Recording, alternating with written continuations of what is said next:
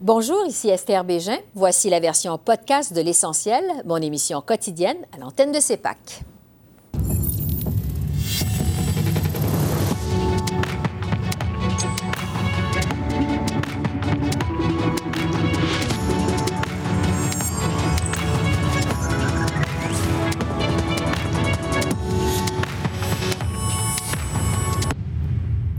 Bienvenue à cette édition de l'essentiel qui vous présente les faits saillants de la semaine politique à Ottawa. C'est l'ingérence possible de la Chine dans le processus démocratique au Canada qui a dominé la semaine, alors que la GRC confirmait avoir ouvert une enquête, mais sans avoir de preuves spécifiques sur une interférence étrangère sur les élections de 2019. L'affaire a poursuivi le premier ministre Justin Trudeau jour après jour à la période des questions au Parlement. J'en ai discuté avec le ministre de la Sécurité publique, Marco Mandicino. Bonsoir, Monsieur le ministre? Bonsoir. C'est toujours pas clair, cette histoire d'ingérence à la Chambre des communes. L'opposition revient toujours avec la même question au premier ministre Trudeau. Je vous la pose. Euh, est-ce que nos services de renseignement, nos fonctionnaires ou nos policiers ont déjà informé le premier ministre d'ingérence chinoise dans nos élections? Est-ce qu'il y a des informations à cet effet qui sont déjà venues aux oreilles du premier ministre? Mais écoute, euh, je veux dire que les menaces qui est posées par euh, l'ingérence étrangère est un, un sujet, un, enjeu que le gouvernement euh, prend très au sérieux.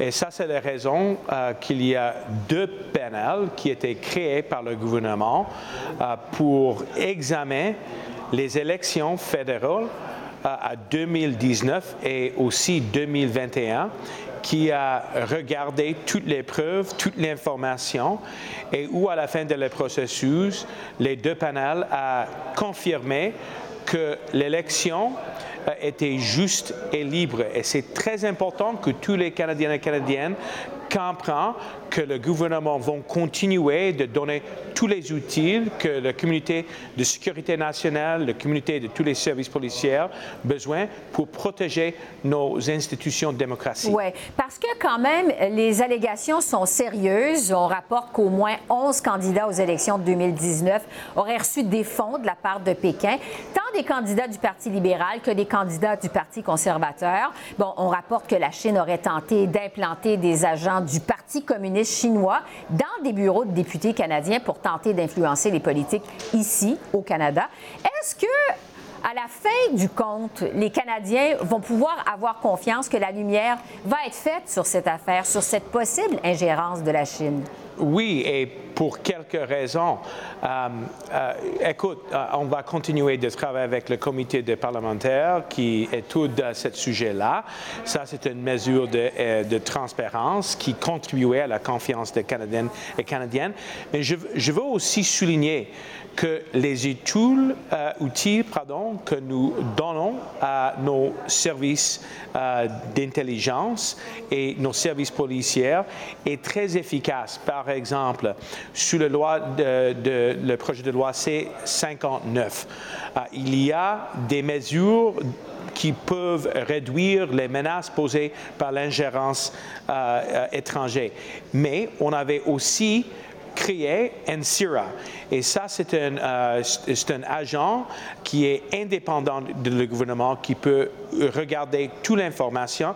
Il, il, y a aussi NSICOP et des autres mesures qui sont là pour mm-hmm. contribuer à la confiance. Euh, et c'est essentiel pour protéger nos institutions de démocratie. Toujours sur la menace euh, de la Chine, Monsieur le ministre, mais sur un autre sujet, parce que vous étiez à Vancouver dimanche dernier pour le dévoilement de la nouvelle stratégie Indo-Pacifique du Canada.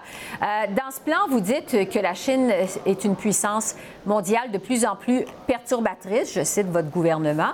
Euh, dans la stratégie que vous avez euh, présentée dimanche, vous annoncez des fonds pour la cybersécurité et pour renforcer la sécurité publique dans la Indo-Pacifique. Quels sont vos objectifs? objectif exactement? Mais écoute, je suis très fier euh, d'être là pour le lancement d'une stratégie qui euh, mettre un focus sur euh, l'Indo-Pacifique. Ça reconnaître la réalité que le Canada est un pays pacifique. Ça reconnaître qu'il y a plein des opportunités pour Canada au, au, niveau d'économie, au niveau d'innovation, au niveau de créer un monde qui a des prospérités, mais c'est aussi une stratégie qui prend une approche qui est intégrée pour protéger les intérêts canadiens au niveau de sécurité nationale.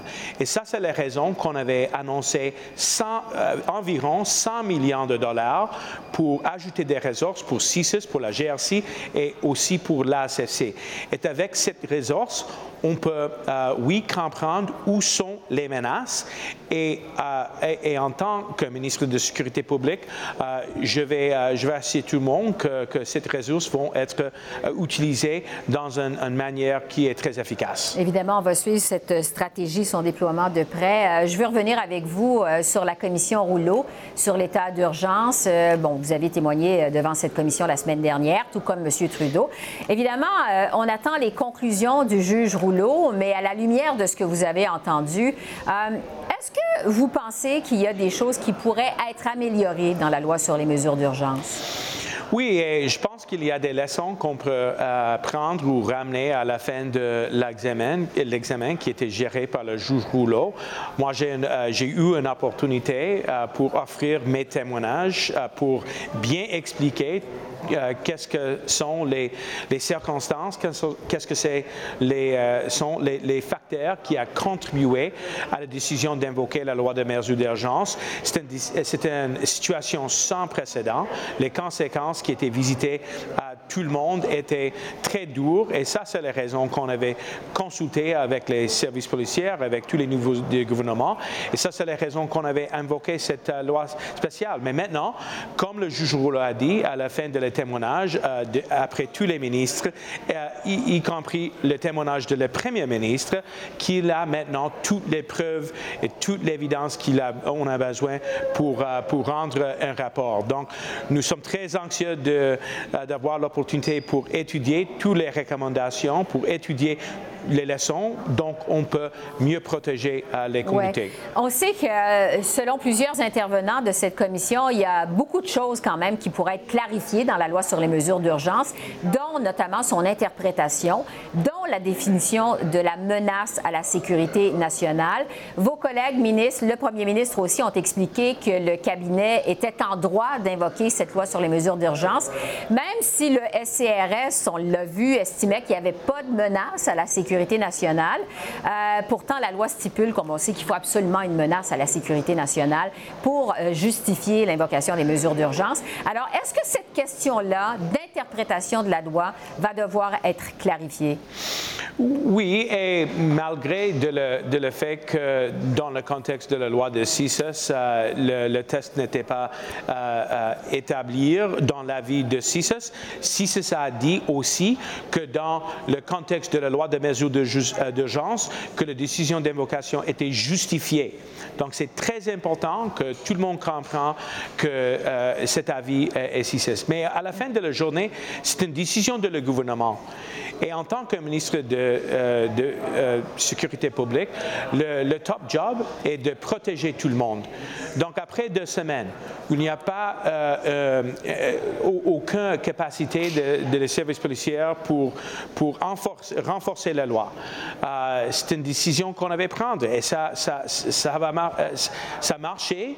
Et, maintenant, on va, on va regarder le, rapport final de le juge Huglot. Oui, parce que la commission poursuit ses travaux. On attend le rapport final pour le mois de février. Marco Mandicino, ministre de la Sécurité publique, merci. Merci, au revoir. Merci à vous.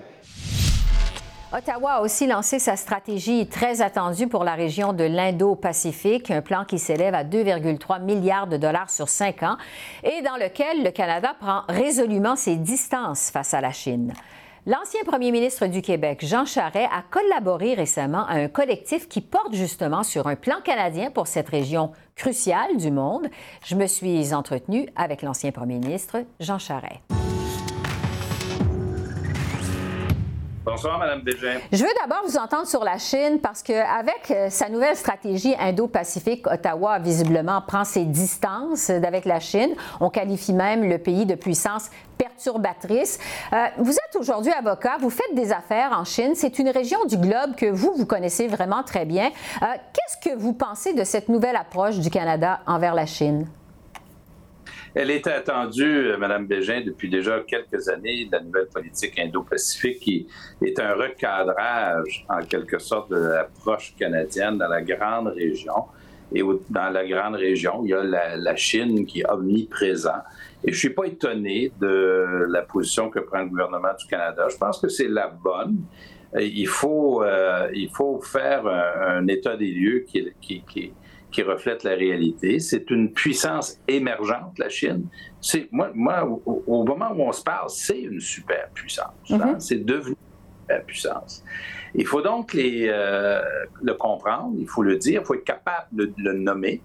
Et, euh, et, le Canada euh, fait ce que à la fois les États-Unis, mais également l'Europe font aussi, c'est-à-dire un recadrage de sa politique sur, sur l'Indo-Pacifique et la Chine en particulier. Oui, parce que vraiment, on sent qu'on entre dans une nouvelle ère, alors que le premier ministre Trudeau voulait même, euh, il n'y a pas si longtemps quand même, euh, conclure un accord de libre-échange avec la Chine. Est-ce que vous diriez qu'on a complètement perdu nos illusions envers la Chine, qu'on tourne la page sur la Chine avec une stratégie de la sorte? Je suis pas, moi, je suis pas de cette école, d'autant plus que sur, dans l'histoire récente, on a évolué très rapidement. Il y a cinquantaine d'années seulement, on a établi des relations diplomatiques avec la Chine, euh, Madame Bégin. Depuis ce temps-là, euh, en 1978, la Chine s'ouvre, ouvre son économie, arrive Tiananmen Square, arrive la tombée du communisme, arrive l'évolution qui a beaucoup marqué nos économies, c'est-à-dire que la Chine est devenue le manufacturier de la planète entière. Et il a fourni au marché, euh, aux, pays développés comme le nôtre, des produits de consommation à faible coût. Et il, y a eu toute une évolution phénoménale de l'économie chinoise. Mais en même temps, la Chine, elle est restée politiquement communiste. Mm-hmm. euh, la Chine aujourd'hui est devenue par le fait même une superpuissance. Elle se comporte comme une superpuissance.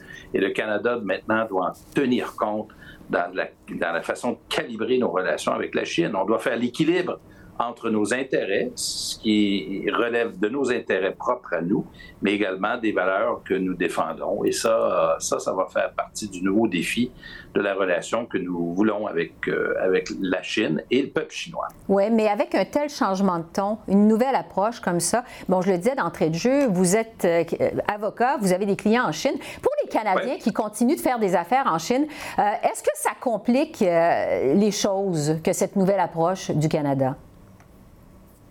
Et, pour tout dire, on sort d'une course au leadership, une notoriété publique. Moi, j'avais travaillé avec Huawei.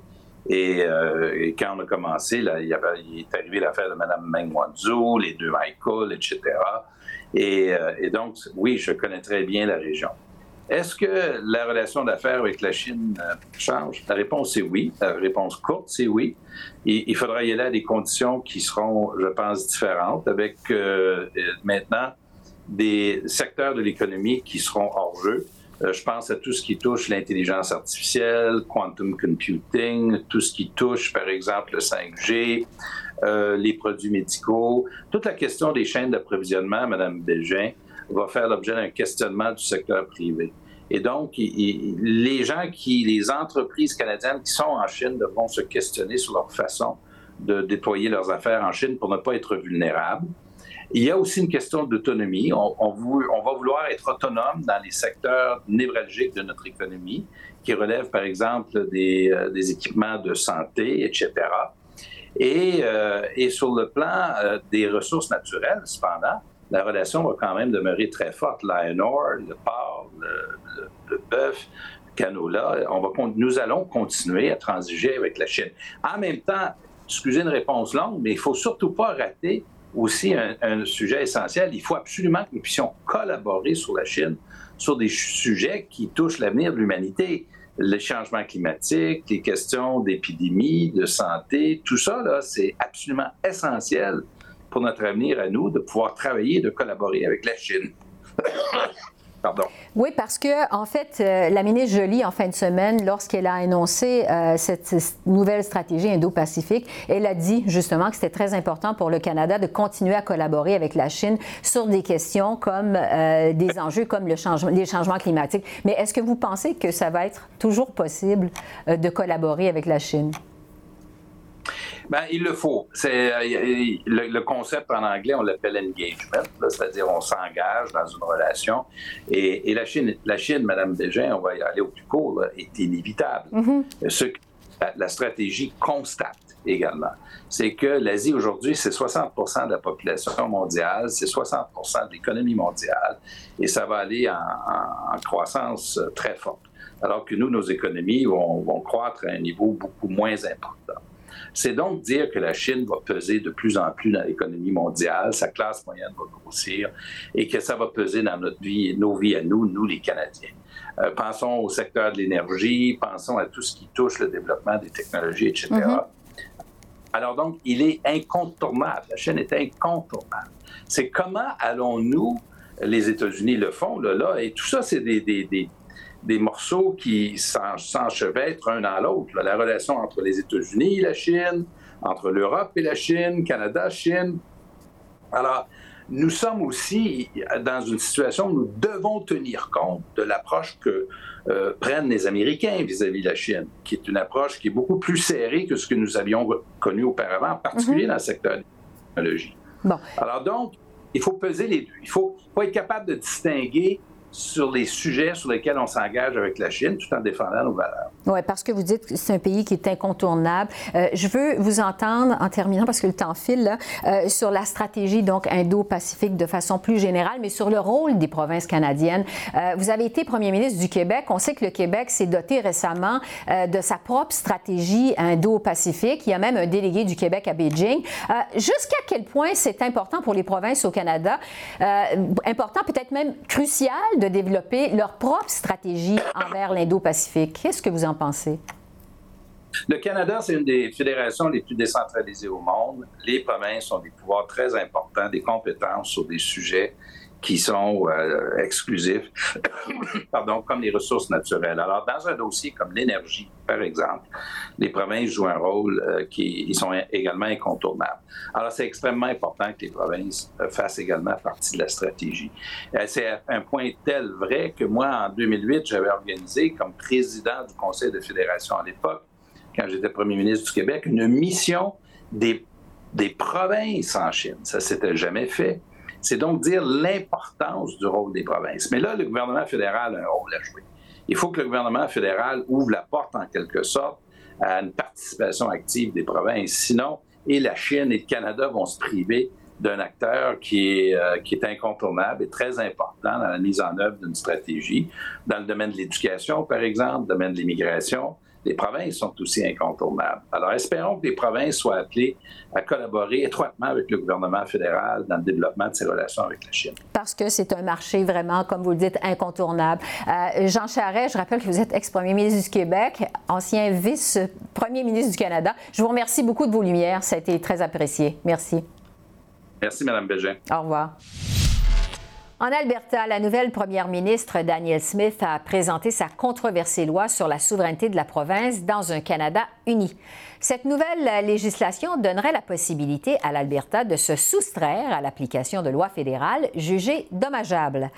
J'en ai discuté avec le professeur de sciences politiques à l'Université de l'Alberta, Frédéric Boilly, et Benoît Pelletier, constitutionnaliste à l'Université d'Ottawa. Bonsoir à vous deux. Bonsoir. Tout d'abord, Frédéric, euh, expliquez-nous comment ça fonctionnerait, cette loi sur la souveraineté, d'après ce que dit Daniel Smith. Qu'est-ce qu'elle espère avec ce projet de loi?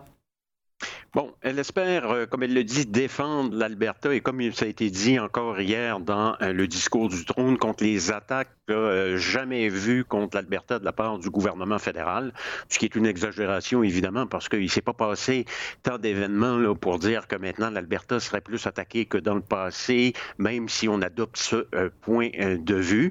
Et là, ça serait donc d'accorder au cabinet, d'accorder à certains ministres la possibilité d'identifier certaines lois lois euh, fédérales ou programmes fédéraux qui s'appliquent en Alberta et de dire que ces programmes-là euh, ou ces lois sont anticonstitutionnels, donc euh, empiètent sur les prérogatives du gouvernement provincial ou alors causent du tort à l'Alberta, sans qu'on sache trop comment ça s'est vraiment défini ce tort-là.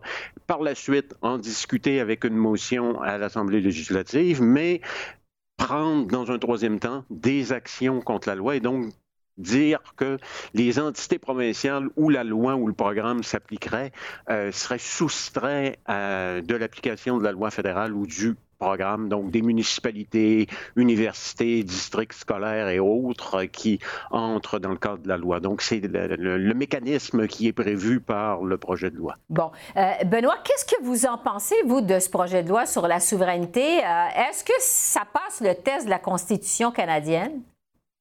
Bien, sûrement pas. Je veux dire que c'est une démarche parfaitement inusitée dans un premier temps, euh, originale aussi, on doit le souligner, audacieuse, mais en fait, il euh, faut savoir que le projet de loi a deux volets. Il y a un volet où euh, il vise à euh, réaffirmer les compétences de l'Alberta, les compétences constitutionnelles de l'Alberta. Évidemment, par rapport à cela, il n'y a pas d'inconstitutionnalité. C'est constitutionnel parce que ça ne fait que confirmer ce que contient déjà la Constitution du Canada. Mais il y a un autre volet, cependant, qui, lui, est d'une validité constitutionnelle plus douteuse, et c'est, dans le fond, cette tentative de la part de la province de se soustraire à l'application des lois et des politiques fédérales. Et là, comprenez-moi bien, il s'agit de se soustraire possiblement à des lois, même si elles sont constitutionnelles de la part du Parlement du Canada. Alors ça, c'est vraiment incroyable. Je veux dire, euh, d'abord, il est impossible dans notre fédéralisme euh, pour une province de euh, se soustraire à l'application de lois fédérales lorsqu'elles mhm. sont constitutionnelles, dans un premier temps. Et deuxièmement, si ces lois sont inconstitutionnelles, eh bien, ça devrait être aux tribunaux, ça devrait être au monde judiciaire en juger. Mhm. Euh, donc, on comprend évidemment que ça ne passe pas le test de la Constitution canadienne. Euh, M. Trudeau a réagi à ce projet de loi de Mme Smith. Bon, il dit que c'est aux Albertains qui sont inquiets par ce projet de loi de contester euh, cette future législation. M. Trudeau ne s'avance pas si le gouvernement fédéral pourrait intervenir. Frédéric, est-ce qu'il y a une contestation qui s'organise en Alberta? Comment vous voyez la suite des choses sur le terrain? Bon, d'abord, la première contestation qui est en train de se faire, ça, vient euh, de l'opposition, des néo-démocrates qui s'opposent au projet de loi. Une autre possible euh, aussi opposition, bon, c'est euh, celle également qui a été exprimée euh, par euh, des groupes autochtones, des nations autochtones, qui elles aussi ont réagi depuis même quelques temps déjà contre avant contre le projet de loi, avant même qu'il ne soit déposé. Et peut-être à l'intérieur du Parti conservateur uni que certains trouvent que ça va aller trop loin, mais est-ce qu'ils vont vouloir l'exprimer publiquement? Ça, ça reste encore à voir. Et toute l'autre question de la contestation, c'est de savoir, bon, euh, comment ça, ça s'appliquerait concrètement? Parce que comme vient de le mentionner Benoît Pelletier, il y a tout un deuxième volet, le volet que je décrivais avec euh, euh, le processus du ministre qui identifie la loi et que l'on essaie de la soustraire, euh, on essaie de soustraire les entités provinciales où ça s'appliquerait. Ben là, on n'a pas de cas encore sur la table. Il nous faudrait un cas sur la table où là, il y aurait véritablement mm-hmm. une possibilité pour le gouvernement fédéral et Justin Trudeau de réagir. Je pense que pour le moment, ce qu'on fait du côté du gouvernement libéral, et c'est la bonne approche, c'est tout simplement d'attendre et de voir ce qui va se passer. Parce que certains ici en, Alberta avaient évoqué le pouvoir de désaveu du gouvernement fédéral, pouvoir qui existe, mais qui n'a pas été appliqué depuis euh, les années 40, et on ne voit pas pourquoi on s'en irait dans cette direction-là. Euh, Benoît, même si M. Trudeau ne semble pas vouloir euh, contester pour le moment, est-ce que vous pensez qu'Ottawa n'aura pas le choix de s'en mêler? Je ne suis pas certain. Je ne sais pas si ça va aller très loin, ce projet-là. On va voir. Je ne sais même pas s'il sera mis en application. Et euh, je ne sais même pas si la lieutenante gouverneur de la province va sanctionner le projet de loi non plus. Euh, alors, il y a euh, un certain nombre d'hypothèses sur la table, mais je dois vous dire ceci.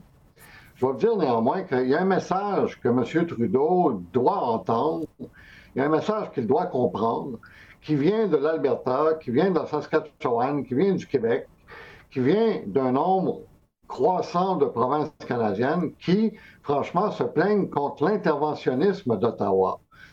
Et cet interventionnisme-là, il est insidieux, c'est-à-dire que ce pas des choses nécessairement spectaculaires, mais ça passe notamment par l'exercice du pouvoir fédéral de dépenser, ça passe par euh, euh, des mesures fédérales euh, de plus en plus importantes qui sont adoptées sans consultation des provinces dans différentes matières, dans différents enjeux.